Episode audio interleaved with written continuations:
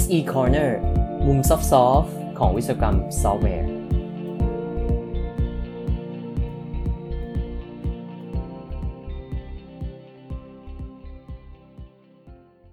เราได้ใช้ ChatGPT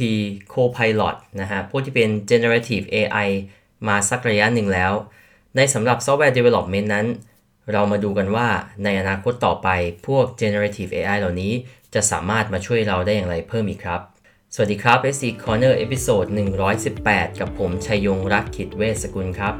ในวันนี้หยิบบทความจาก IEEE Software เรื่อง Generative AI for Software Practitioners นะครับ ซึ่งเขียนโดยคุณ Christof Ebert แล้วก็คุณ Panos Louridas นะครับ ทั้งคู่ก็เป็นเป็นนักวิจัยนะครับที่อยู่ในบริษัทเอกชน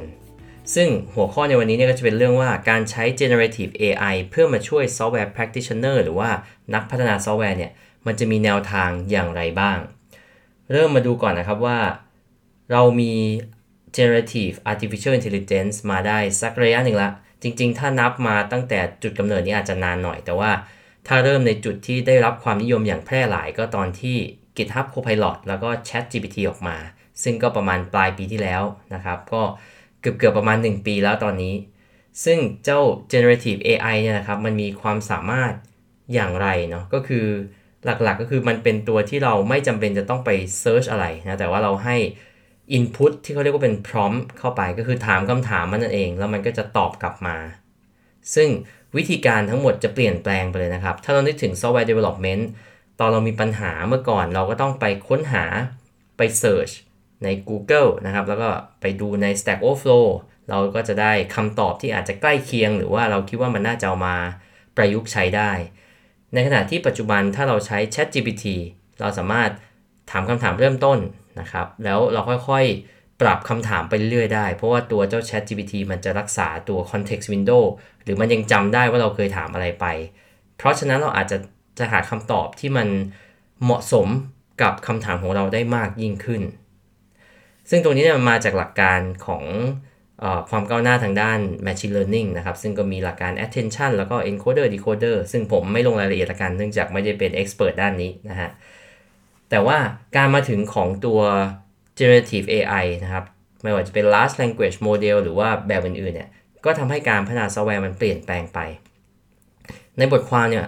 ยกตัวอย่าง generative AI ที่มาช่วยในการ develop ซอฟต์แวร์อยู่ 4 ตัวนะครับ ตัวแรกก็ ChatGPT นะรู้จักกันดี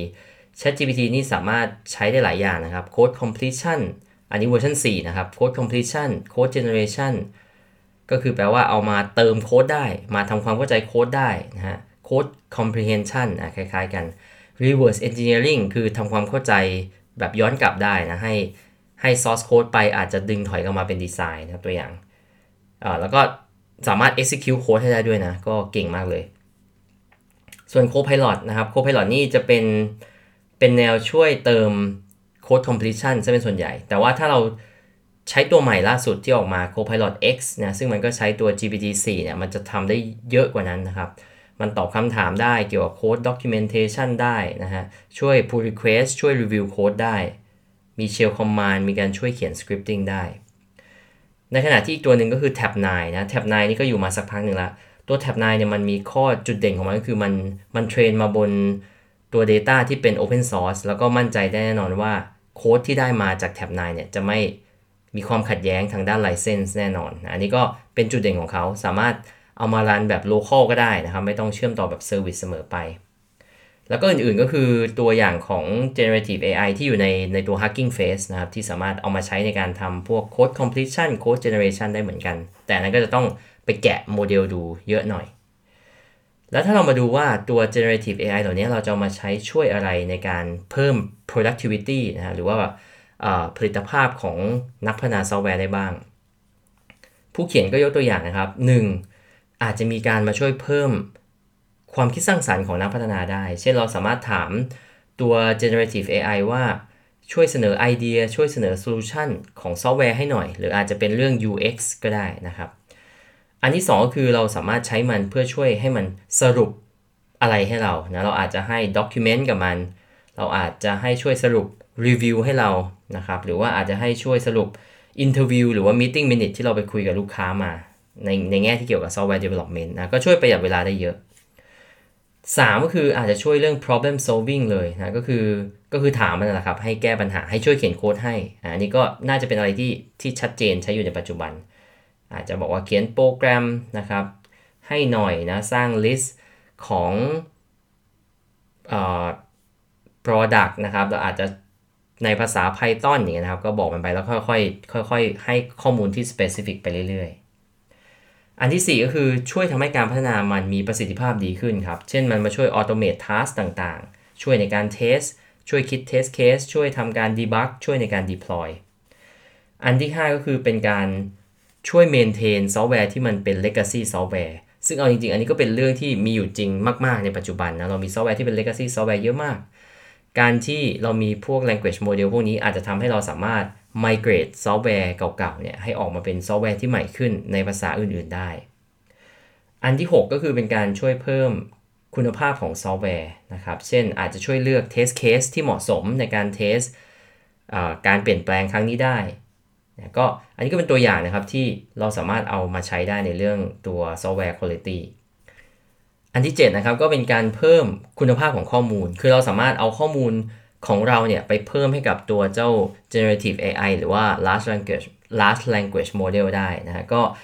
นอกจากตัวที่มัน pre-train มาแล้วเราสามารถให้ data เราเพิ่ม มันก็จะยิ่งให้ข้อมูลที่เหมาะสมกับกับเรามากยิ่งขึ้น สุดท้ายนะครับเรามาดูกันว่า บทความนี้มีคำแนะนำอะไรให้กับนักพัฒนาซอฟต์แวร์กันบ้าง คือผู้เขียนบอกว่าการใช้ generative AI เนี่ยมันดีแน่ ๆ แหละ แล้วมันเป็นอะไรที่มาแล้วไม่มีทางย้อนกลับนะครับ เราก็เอามันมาใช้ใช้ให้เกิดประโยชน์ เพียงแต่ว่าเราจะต้องใช้มันในแง่ที่ว่าเราต้องมีความตระหนักว่าเราใช้มันได้แค่ในบางขอบเขต เพราะว่าตัว AI ตัวนี้บางทีมันก็ยังมี hallucinate เนาะมันมันหลอนนะมีข้อมูลที่ออกมาแล้วเหมือนจะถูกมันฟังดูเหมือนดีมากเลยแต่ว่าจริงๆแล้วมันไม่ถูก เพราะฉะนั้นถ้าเราเอาเราเอา output จากมันมาใช้นะครับ ไม่ว่าจะเป็น source code หรือว่าจะเป็นอะไรที่มัน generate ขึ้นมาให้ เราต้องมีกระบวนการที่คอยเข้าไปตรวจสอบควบคุม เช่นต้องมีการ review นะครับ มีคนเข้าไปคอยดูอีกชั้นหนึ่ง แล้วก็เราเนี่ยยังมีความคิดสร้างสรรค์เนาะแล้วก็ความสามารถที่จะหาปัญหาหรือว่า detect เจอ defect หรือว่า bug เนี่ยดีกว่าตัว AI นะนั่นคือ เรายังใช้ตรงเนี้ยเพื่อเป็นจุดช่วยเสริมซึ่งกันและกันได้ สุดท้ายก็คืออาจจะเป็นเรื่อง privacy นะครับ และเรื่อง security เพราะว่าการใช้ generative AI มา generate code เราต้องมั่นใจว่าไอ้โค้ดที่มันสร้างขึ้นมา มันไม่ได้มีปัญหาเรื่อง privacy หรือว่า หรือว่าเรื่อง security นะ ซึ่งอันนี้เป็นเรื่องสำคัญมากนะครับ เรา เราต้องเช็คให้ดีว่าสิ่งที่สร้างขึ้นมา ไม่ได้ทำให้เกิด loophole backdoor กับ system ที่เราจะสร้างนะที่เรากำลังพัฒนาอยู่ เพราะฉะนั้นเรื่องพวกนี้ก็เป็นเรื่องที่เราจะต้องพัฒนาตัวเองตามไปด้วยนะครับ เขาก็บอกว่าในโลกอนาคต จริงๆเขาบอกอีกแค่ 3 ปีเนี่ยเราจะเห็นเครื่องมือนะที่มาช่วย software development อีกเยอะมากนะครับ แล้วเราอาจจะต้องเปลี่ยนโรตัวเองนะซึ่งก็คล้ายๆกับที่ได้เคยพูดกันมาหลาย ๆ รอบแล้วว่า software developer ต่อไปในอนาคตอาจจะไม่ได้เป็นอาชีพที่มีรายได้ดีเหมือนปัจจุบันแล้ว ถ้าสมมติว่างานแบบง่ายๆเนี่ยมันกลายเป็นงานของ AI ได้ เราก็ต้องไปทำอย่างอื่นนะครับ เช่น เราอาจจะต้องยกตัวเองขึ้นไปนะครับ ไปไปทำความสามารถใหม่ๆนะ เช่น อาจจะปรับปรุง source code ที่มันถูก generate ขึ้นมา หรือว่าเป็นการให้ prompt ที่เหมาะสม แล้วก็ดูซิว่าอะไรที่ระบบมันไม่สามารถอธิบายได้ เราก็ต้องเข้าไปเข้าทำความเข้าใจแล้วก็อาจจะต้องช่วยอธิบายตรงนั้นให้กับลูกค้านะครับ อันนี้ก็เป็นเรื่องที่มาฝากกันใน episode นี้นะครับ หวังว่าจะมีประโยชน์กันนะครับ แล้วก็ขอบคุณที่ติดตาม SC Corner ครับ แล้วพบกันใหม่ episode หน้า สวัสดีครับ